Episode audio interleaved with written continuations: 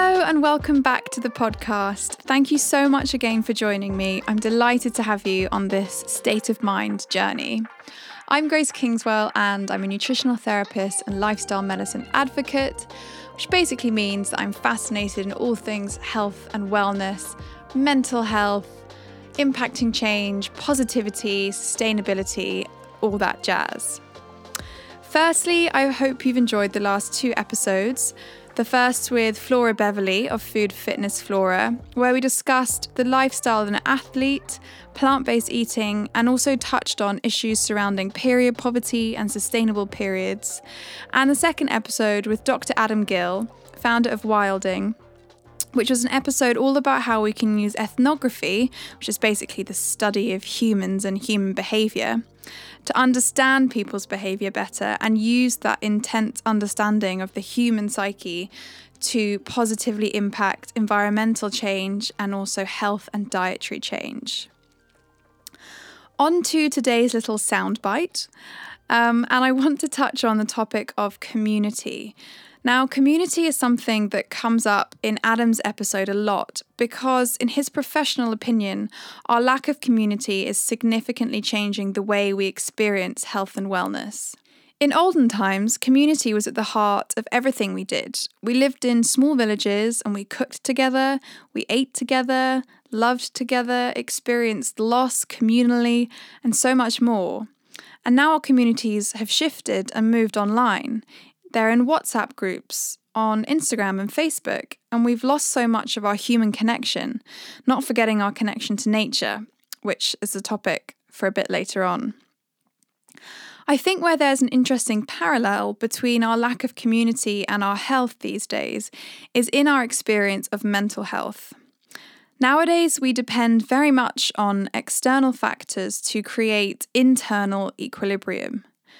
Our brains are hardwired to experience a dopamine hit when we get likes on an Instagram post, and it's addictive and it makes us yet more insular because we aren't relying on anything physical or real for this fake feeling of happiness.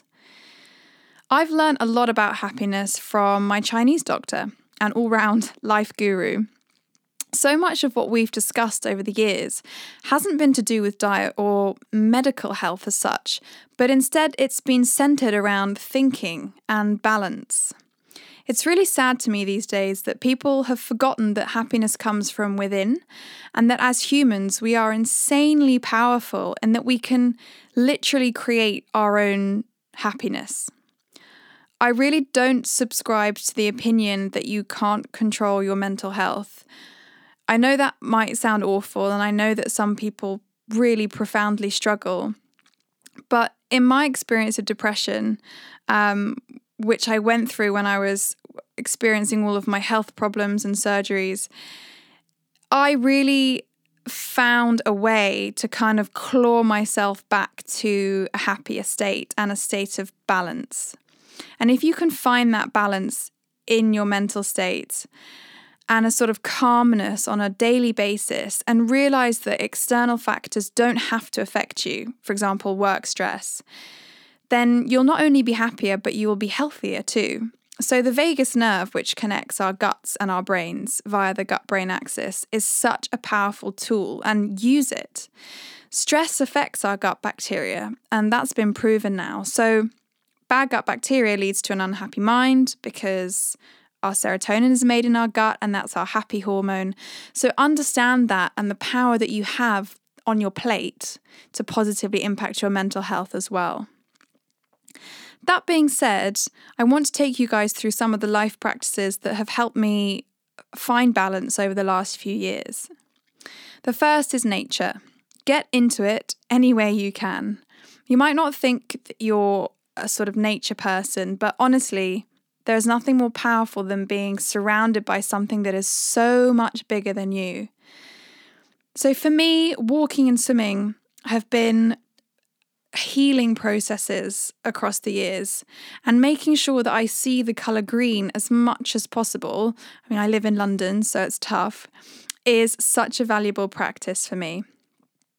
I used to do a daily meditation, more of a vis- visualization actually, where I focused on the color green and the healing properties that it has. And I connected to that feeling of calm that came over me when I was surrounded by nature. And it really worked. I did that visualization every morning for a good few months and followed it by a walk outdoors, and the results were absolutely magic. The second thing is to carve out time for yourself. Usually in the morning works best. And this takes me into the ever popular morning routine. Now, I'm not someone that has a particularly strict one. I don't write a gratitude journal or a to do list or anything like that, but there are always a few things that are consistent in my morning. I always meditate, move, get into nature, and then nourish my body with something delicious and healthy. I like to drink lots of warm water when I wake up, especially in the winter. It's important to keep that warmth inside of you. So, warm water is the way to go. Then I go back to bed to meditate, which is controversial because when I learned transcendental meditation a good 10 years ago, um, I haven't been practicing it every day. I'll just side note. Uh, I do now, but there was a time when I didn't. Um, when I learned that, we were told to do it sitting, but I just kind of figure do what works for you. It's better to get those 20 minutes or those 10 minutes of just focusing on your mantra and being calm and relaxing um, than it is to do it in the perfect seated posture. So I lie on my bed with my eyes closed and I do my meditation for kind of 10 to 20 minutes. Um, then I like to move. So I if I have time I'll do kind of 20 minutes of yoga or 30 minutes like a full practice but usually it's just some stretches and it's crucial to me the stretching is such an important part of the morning routine because it just sets you up for a great day um, because when you're breathing deeply you're getting all that oxygen in, you're becoming more alert, you're becoming more centered, more grounded. So I can't recommend that enough. Then I like to get out into nature, either for a short walk or a jog. Um, I'm finding it a little bit harder in summer to do this because the pollen levels are really high, um, but I'm still getting in my dose of green every day. And then I like to have something really nutritious, so I set myself up for a great day with a really healthy breakfast.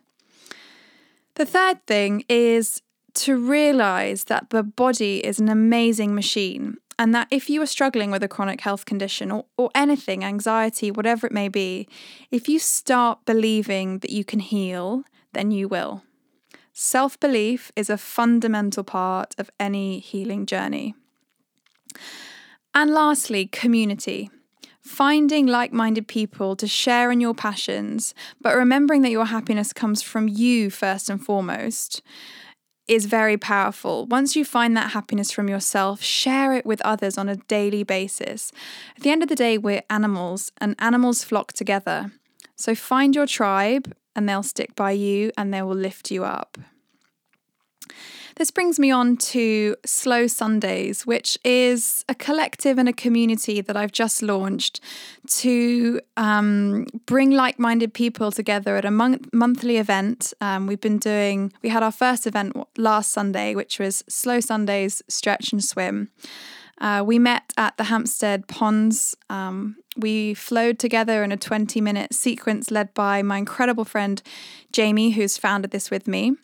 Um, and then we swam together, and then we just had chats with hot tea and healthy muffins for hours. Not hours, a while. and it was so uplifting and so rewarding. I'd love you to join the community. Um, find us on Instagram at Slow Sundays underscore um, and get involved. It'd be wonderful to see you at the next event. That brings me to the end of this little soundbite, actually. Um, I hope my rambles have been useful to you. I have a really wonderful and inspiring guest on the next podcast. She's a chef and a follower of the blood type diet, which, if you don't know what that is, you definitely will by the end of the next episode. So stay tuned for that one. Um, for all the behind the scenes, you can find me on Instagram at Grace Kingswell um, and my website, gracekingswell.com, for any nutrition info, consultations, that kind of thing. As ever, please share the podcast with your friends, your family. Um, it really helps to get the word out there if you can just leave a five star rating tag it in your Insta stories, whatever you got to do. I would really appreciate it. But I'll chat to you all next week. Bye bye.